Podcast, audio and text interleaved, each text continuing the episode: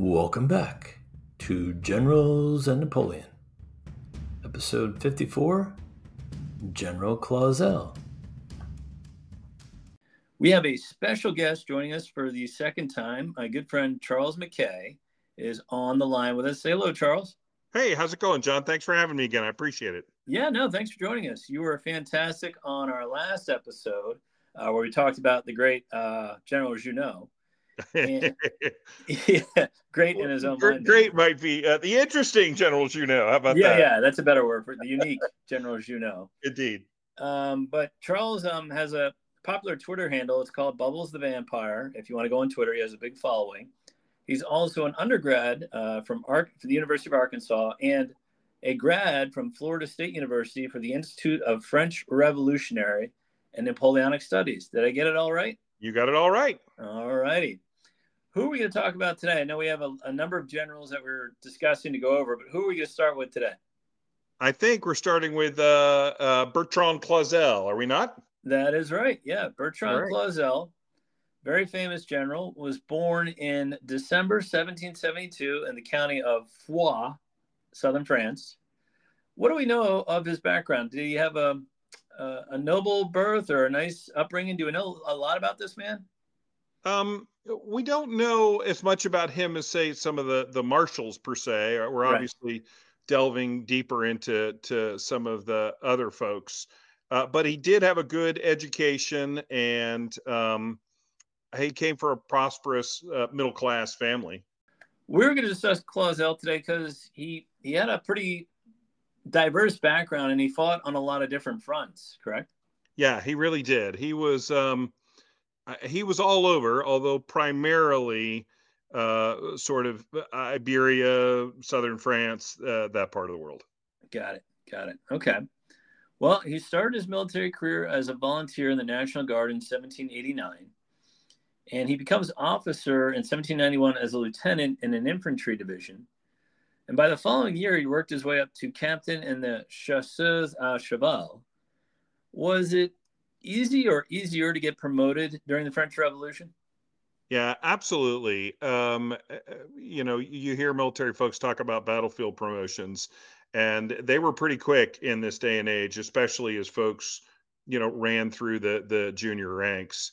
And you know, some of the folks that had had service as enlisted people before the revolution, you know, found themselves as generals uh, in uh, within two years' time after toiling away and you know eh, for eight or ten years to try and make sergeant. Uh, yeah. Uh, this was not unique of the French army. This was unique, and I think it's it's not. I mean, this is just what happens in wartime. You have so much of a need for leadership that the right. competent people, um, eh, you know, uh, rise up to the top. And one of the unique things that the revolution gave France was that a lot of the constrictions of who can be an officer were lifted. So you didn't have to show mm-hmm. noble birth. You didn't have to show how many parts of your family uh, were ennobled. You didn't have to go through the hassle of trying to buy nobility to get a, a, a command. Um, all those were stripped away through the revolution. So you get lots of people who would have been blocked previously from becoming officers who who can rise uh, quickly. Or in wartime, obviously, even people who were ennobled could rise quickly, uh, you know, with their with their skills. And you know, no better example of that than Napoleon himself. Yeah, and I often wondered, like, if that was one of the reasons why the French army performed so well. You know, they were promoted on merit versus birthright. Well, I I think that was certainly true initially. I think towards the end of the empire, um, you know, a lot of the other nations had sort of caught up and, mm-hmm. and, while they still might be restricted in terms of you know needing some nobility to get into the officer corps they had so many folks that had enough experience at that point that even talented and qualified you know nobles were coming to the rank and, and maybe the reverse was true of france they'd been at war for so long that there'd been so much fatigue among the officer class that i think by the end of the the empire the first empire um, the, the leadership which had been you know predominantly in favor of France throughout most of the war starts to starts to even out. Got it. Got it. Okay. Well, getting back to our protagonist, uh, Clauzel in 1793 is promoted again to major and serves under the future Marshal Perignon, and eventually becoming his chief of staff a year later, which is pretty good for a 22 year old. Yeah, absolutely. He, absolutely. Yeah, he distinguishes himself several times in battle and brought several enemy flags from Spain back to Paris to present them to the new government. Why was that such a big honor? I know I've, I've read about Napoleon sending Marmont and some of his other uh, aide de camps back with flags. Why was that a big deal? And, and Junot, perhaps, uh, yep, yep. which in fact happened during the first Italian campaign. So usually that was a mark of honor. You know, you're delivering good news to the government, and of course the government is going to um, shower rewards on the person that's gotten to to you know deliver these flags. So not only you know intangible things like a ball that that you know where you might be a guest of honor but typically if there are promotions that need to be finalized those are often done while the person is up there presenting the the awards and banners and things. So lots of times if there have been battlefield promotions they're confirmed or many times the government can just uh, confer a, a, promotion at that point. So it's a great way to advance a career, and of course you get to rub some elbows with you know some more important people, broaden your network for future networking, which is never a bad thing. Yeah, for sure, for yep. sure, and uh, um, kind of along those lines, uh, he's transferred to the war in the Pyrenees against Spain. I think during the first coalition, mm-hmm. and he, he becomes a general of brigade uh, which again he performs well. And in 1798, he serves as chief of staff under future Marshal Grouchy. And this seems to be common at the time with men like uh, Caulaincourt and Marbot serving under multiple marshals, correct?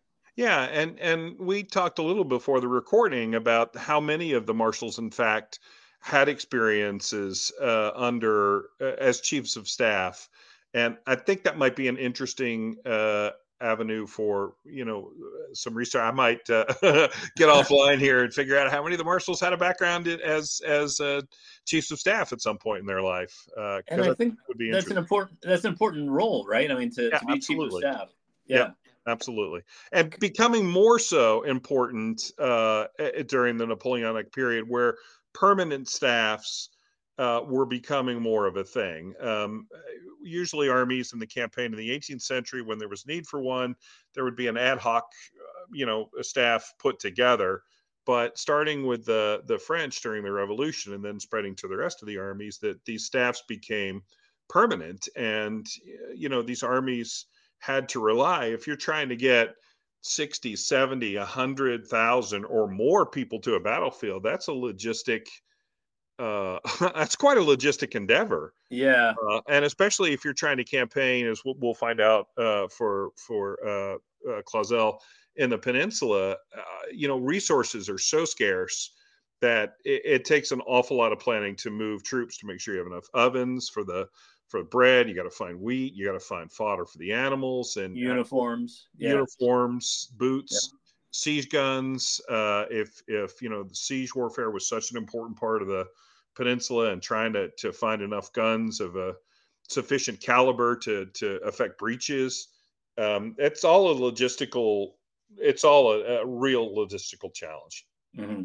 Yeah, and you know, Marshal Berthier was obviously the uh, the model, and and all the marshals had their own chief of staffs underneath them. So yeah, sure. a very interesting role that Clauzel held there. Absolutely. So he serves, however, things are going well, but he serves in disastrous Italian campaigns of 1798 and 1799, where Suvorov and the Russians handed the French generals several defeats while Napoleon was away in Egypt. Yeah. What happened there? Uh, well, the French just got outclassed. Uh, yeah. I mean, that's the that's the easiest way to say it. Suvorov was uh, obviously a, a military genius uh, uh, mm-hmm. of the age. Um, I've heard many argue on the same level uh, as Napoleon himself. Mm-hmm. Um, and the French just got totally outclassed in 1798 and 1799. And it wasn't because they had bad people. Clauzel did a fine job. It's just that they got uh, they got just uh, you know, I don't know else you want me to say it. They got their asses handed to them by by a really, really qualified and talented Russian general. Right, and I think Suvorov doesn't get enough credit. I mean, he does in the Russian side. I mean, the guy was practically undefeated, but you know, his his men really fought hard for him, and that he believed in efficiency of movement. He was a quick mover, just like yeah, Napoleon. Absolutely. Yeah. I think the only thing that really doomed that campaign ultimately was um, the the Austrians and the Russians uh, were working at cross purposes, and Mhm. the Austrians were more concerned with what was going on in the Rhine than necessarily holding those passes in Switzerland, which are so critical passing between northern Italy and uh, the Rhine, and where Suvorov was operating in northern Italy, uh, the Austrians didn't lend him the support that that he really needed to to really threaten the French uh, long term, and and the French ended up ultimately prevailing, but it was more, I think, uh, I think we can lay, uh, lay the blame more squarely at the door of the Austrians, who just didn't have a great strategy. Right, right. Well, um, obviously, Napoleon returns from Egypt and becomes first consul in 1799. And in 1802, Clauzel is sent to be part of the ill fated campaign to try to reconquer the French colony of Haiti, which does not go well, does it?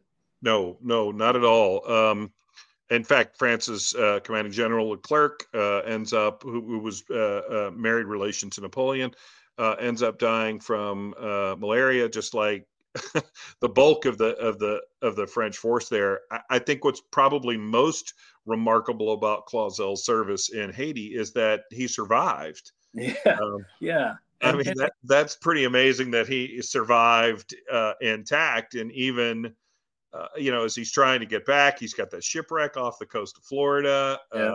uh, uh, makes his way to New York to get back. So uh, it's a scrappy, it's a scrappy dude with some uh, impressive abilities to to survive. I think that's Yeah. the most remarkable and- thing about that part of that expedition.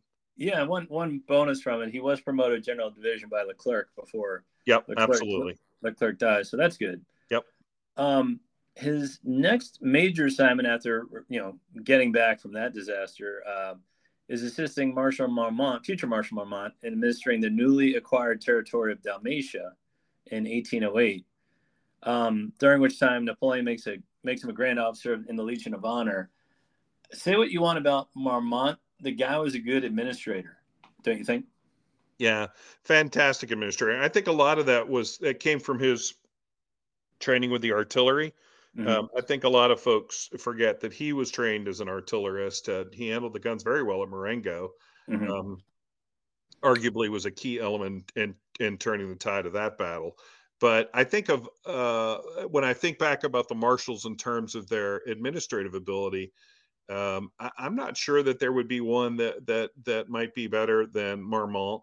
But I, I'm also a fan of Marmont as a military commander. I thought he did a fine job in 1813 uh, and a- a- 1814. yeah, He he had a good package of of skills and abilities. Uh, ultimately, you know, we know his story. We probably He- need dwell on that, but yeah. Um, but I think it's, it's interesting that Clauzel probably was taking, you know, he worked under Grouchy and Perignon and Marmont, and he's taking probably little things from each marshal, don't you think? Yeah, and that was a strength. Obviously, getting moved around to all of these different marshals and getting to see all of the different ways that that folks do things, and uh, just that experience alone has got to be uh, fantastic. Mm-hmm. Indeed. Does Monday at the office feel like a storm? Not with Microsoft Copilot. That feeling when Copilot gets everyone up to speed instantly? It's sunny again. When Copilot simplifies complex data so your teams can act, that sun's shining on a beach. And when Copilot uncovers hidden insights, you're on that beach with your people and you find buried treasure. That's Microsoft Copilot. Learn more at Microsoft.com/slash AI for all. Um, in 1809, he's transferred to the Pen- Peninsula War under Marshal Massena, who's one of the best at the time. But it wasn't going very well in Spain. Why was it so hard for French commanders to keep their their track record intact and succeed in this war? Oh boy. Um, I uh, know it's an open-ended question there. we- we we could probably do multiple uh, podcast episodes on just that. But so one of the greatest failings I think of the Napoleonic system, and if we talk specifically of France, is that it all worked great uh, when Napoleon was in theater. So uh, you know the the marshals would support each other uh, because Napoleon was there. But when you get a situation where you know Napoleon's in Paris, and these guys are operating, uh, you know, in Andalusia or in Portugal or in Aragon or Galicia or wherever they are. Mm-hmm. Of course, they're, they're, little islands unto themselves, and right. you know, a lot of these guys are petty and jealous and uh, you know irascible. Um, so Massena ends up with three corps commanders for the invasion of Portugal. He's mm-hmm. got he's got the emperor's favorite Andoche Junot. Mm-hmm. He has the fiery Marshal Ney, and he mm-hmm. has Reynier, and Clauzel is one of the divisionals in Junot's corps. So right. these guys don't cooperate with each other. They don't really get along. Um, and even in, in moments of battle, uh, in 1811 at Fuentes de Oñoro, uh, the, the um, Bessières, the the marshal, could have could have lent a, a, great deal of help with with imperial cavalry, but wouldn't help Massena out. Right. And right. Soult wouldn't cooperate, and then you've got Jourdan who advised Joseph, but nobody respected Jourdan. Yeah. And Joseph wasn't a military leader, so it's just a mess. And that Napoleonic system breaks down without the the without the emperor right there riding herd over these people. Um, right. They let their own petty jealousies get the better of them. Yeah, and I was reading uh, Charles Oman uh, yesterday in preparation for the call, and in you know, he and maybe some others said that, you know, he probably should have made Massena just overall commander in Spain, but then he would have been giving one of his marshals control over 200,000 troops. And maybe he didn't feel comfortable doing that, even though Massena wasn't really a, a political animal. Yeah. Was, and I don't think that would have made a difference ultimately. Um, so initially, the way Napoleon conceived it, uh, the emperor himself was going to go command that army that was going to invade Portugal and, and mm you know, with the ultimate aim of driving Wellington, uh, you know, off, off the continent.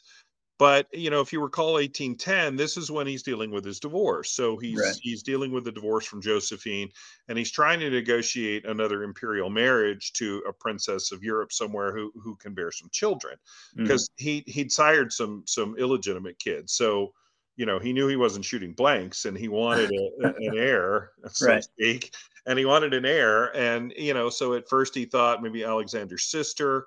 Uh, right. That was the first choice, and then when that didn't pan out, he obviously married Marie Louise of, of Austria. But I think those those negotiations in 1810 took so much of his time, and he prioritized those, and then turned over command of the army uh, uh, of Portugal to uh, what I believe to be his most trusted marshal, and the one that he thought of all of them most capable of of pulling this thing off. Yeah. After all, Massena in 1809, uh, you know, had had uh, performed miracles at Wagram, you know, fully engaged, and then when it looks like the Austrians are going to outflank the left corps or the the left uh, flank of the the French army, Napoleon orders uh, Mar- uh, Massena to break contact and move his corps down to to you know forestall that that Austrian advance. Yeah, that's really really tricky to do. And yeah. Massena still had it. He'd been wounded. He was in a carriage and still doing all this. So I, you know, I think in Napoleon's mind, uh, Massena still had it going on. But you know, Massena was not the same general of 1796, 1797 into 99 and yeah. you know it just it just didn't go well and clauzel was part of that he was part of junot's eighth corps yeah uh, and and well, you know that the news gets worse. Uh, yeah, we're coming. We're coming up to that. Yeah. Yeah. Uh, so um, I'll let in, you lead us there. Yeah, in 1810, he's made Baron of the Empire by Napoleon, which is great. Uh, but his greatest moment, or I guess moment of infamy, comes two years later at the pivotal Battle of Salamanca. Yeah. You know, he's working under Marshal Marmont. Can you provide the story of Clauzel's actions that may have saved the French army in that battle? Yeah, so this is a really unfortunate. Uh, you want to talk about a battlefield promotion? Uh, as soon as the battle and the masterstroke by Wellington, he sees the French who are marching and they're strung out. They're not in a, really in a position where the divisions of uh, Marshal Marmont's army can can support one another effectively. And so Wellington falls upon uh, the French army, and then almost immediately Marmont is wounded and taken out of action. Mm-hmm. And then very, very shortly after that, uh, uh, General Bonnet, his second in command, was also wounded and and knocked out of knocked out of service. Mm-hmm. So Clauzel then, as the senior officer, uh, then has to take command of this army, which is in the process of getting absolutely eviscerated mm-hmm. uh, by Wellington. Um, and and Clauzel directed several counterattacks to try and forestall disaster, uh, but. Mm-hmm disaster nevertheless was was there. And and a combination of, of Clauzel at least keeping his head providing some sort of stuff and, and uh, general foy who i know you've covered um, yeah. covered the army well for that uh, his division covered the the french retreat. Yeah i was reading that for 30 minutes though when the first two guys went down nobody knew who was in command because you don't you don't plan on that in your head like all right what if the first two generals get killed or knocked out who's third in command you don't i mean maybe you do, but you don't plan on it every day. Well, and and the French, God bless them here, were really caught flat-footed, and after you know several weeks to close to a month, uh, you know, Marmont had done pretty well here and outmaneuvered mm-hmm. Wellington on some occasions, and I think confidence in the French ranks was running pretty high. So mm-hmm. that the the fact that they had gotten surprised at all was uh, was a difficult thing to deal with, and then in quick succession to have your two commanders go down uh, and uh, uh, you know, Wellington has undeservedly a reputation for being a, a defensive uh, general. So I, I, don't think the French expected an attack. They certainly didn't there. They were caught flat. I mean, everything that could have gone wrong at that moment in time did go wrong. Right. Right. But at least, you know, Clauzel did keep his head and it did organize some sort of resistance, futile though it was. And between he and Foy, they covered the retreat and uh, yeah. Yeah, it could have been a lot worse though. I think if he hadn't stepped in. Yes, absolutely. Yeah, absolutely. Um, well, he's eventually wounded, um, and he's sent back to France to recover from his wounds, uh, but is back at the Spanish front under Marshal Soult by January 1813, fighting at Orthez and Toulouse. Right. Um, Napoleon abdicates in 1814, uh, April 1814, and Clauzel serves under the returning Bourbon Royals. Mm-hmm. But what happens when Napoleon returns in 1815? Does Clauzel flock back to Napoleon? Yeah, actually, he does, and he was a pretty enthusiastic uh, um, Bonapartist. Uh, yeah, absolutely, and uh, he ends up going right back to where he knows so well, down in the Western Pyrenees. Mm-hmm. Um, and then, uh, you know, after the second abdication, um, Clauzel's in some trouble. you know, as like so many of those generals were uh, when they rallied to the Bonapartist cause after uh, during 1815. Uh, you know, he's not in good graces with the restored uh, Bourbons. Mm-hmm. Uh, and Clauzel actually goes to the United States and ah. Uh, ends up living near Mobile. and there was quite a. Um, oh yeah, I haven't really talked on this on my podcast yet. The Olive and Vine Colony. Yeah, yeah, absolutely. And there was a colony near. Uh, oh, there was one in Alabama. It might have been called Elba, actually. Um, in Alabama, there was a. There were quite a few little, little, uh, lots of places where you know Bonapartists uh, fled and and resettled. So, mm-hmm. yep. Um, but he doesn't stay there very long. Uh, when does he return to France? I know. I believe he gets pardoned by the Bourbons at some point. Yeah, there was a general uh, amnesty given, uh, and he returns to France in, in 1820. Okay.